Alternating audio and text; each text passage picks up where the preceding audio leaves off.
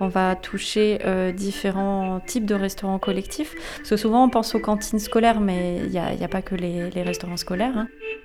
L'alimentation autrement. Il y a également les EHPAD, euh, il y a également les crèches, les restaurants administratifs, les restaurants d'entreprise.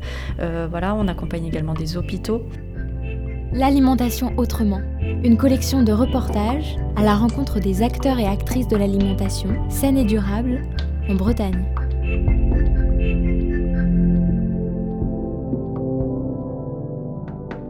Bonjour Emeline Verriest, vous êtes directrice et cofondatrice de l'organisme euh, Au goût du jour. Vous suivez quatre missions euh, différentes qui sont euh, la formation, la sensibilisation euh, de l'événementiel et également de l'accompagnement contre le gaspillage alimentaire. Comment fonctionnent ces, quatre, ces quatre missions, sachant qu'au final elles sont liées les unes aux autres? Oui, c'est exactement ça. Elles sont souvent très liées. Alors euh, déjà, on a une équipe de 10 salariés et on accueille euh, aussi régulièrement des volontaires en service civique qui viennent renforcer l'équipe et ainsi que des bénévoles. Et avec euh, toutes ces personnes-là dans l'équipe, on va donc sensibiliser le public. Alors que ça peut être sous la forme de d'ateliers, donc que ce soit pour les enfants et les adultes, ou ça peut être sous la forme de stand. Et là, on va participer à des événements, par exemple. sur la formation professionnelle, donc on va intervenir auprès de différents publics. Sur pour ceux en fait qui sont en lien après avec les consommateurs, donc pour euh, faire changer les pratiques aussi euh, de, ces personnes-là vis-à-vis des consommateurs. On va également euh, donc organiser nous-mêmes des événements où y participer, et puis on accompagne également donc les entreprises par exemple sur les comportements alimentaires de leurs salariés, et également la restauration collective pour la lutte contre le gaspillage alimentaire. Vous pouvez nous citer les événements auxquels vous avez participé? Bon, pas récemment, je suppose, à cause de la crise Covid, mais vous avez, euh, quels sont les derniers événements auxquels vous avez participé?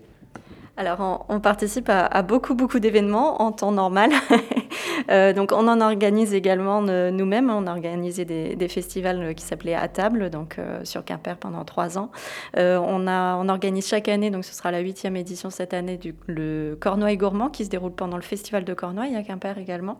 On a organisé par le passé aussi pas mal d'événements dans le, dans le Nord Finistère. Et puis après, on participe à des événements un peu partout en France, on va dire, toujours Grand Ouest, mais d'une manière générale. Donc, voilà, ça, va de euh, en, hors Bretagne, le salon de l'agriculture à Paris. Euh, chaque année, euh, on, y participe sur, sur l'espace de la, de la région Bretagne.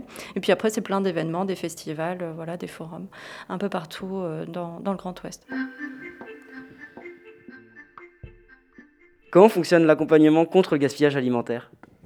Alors, euh, quand on accompagne donc la, restauration collective pour euh, lutter contre le gaspillage alimentaire, donc on va toucher euh, différents types de restaurants collectifs. Parce que souvent on pense aux cantines scolaires, mais il n'y a, pas que les, restaurants scolaires. Hein.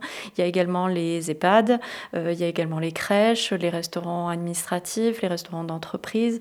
voilà, on accompagne également des hôpitaux. et donc le, principe est toujours le même. En fait, on va avoir différentes phases dans, dans cet accompagnement qui vont avoir euh, toujours pour objectif de mesurer le gaspillage alimentaire qui est généré à la fois en cuisine mais à la fois aussi par les convives, euh, de trouver un plan d'action, de le co-construire, donc d'analyser euh, toute cette semaine de, de pesée ou ces 15 jours de pesée et de, ensuite de proposer un plan d'action et de le co-construire avec la structure pour que vraiment l'équipe sur place s'empare de, de ce plan d'action et puisse mettre les actions en place. On peut accompagner ensuite pendant plusieurs semaines, voire mois, euh, les équipes à mettre en place ces actions. Et à la fin, on essaye, dans la mesure du possible, toujours de faire euh, des pesées à nouveau finales pour mesurer l'évolution. Ce reportage a été réalisé par la Corlab, en partenariat avec la Maison de la Consommation et de l'Environnement et la Confédération Bretagne Environnement Nature. Avec le soutien de l'ADEME, la DRAF Bretagne et l'Agence régionale de santé.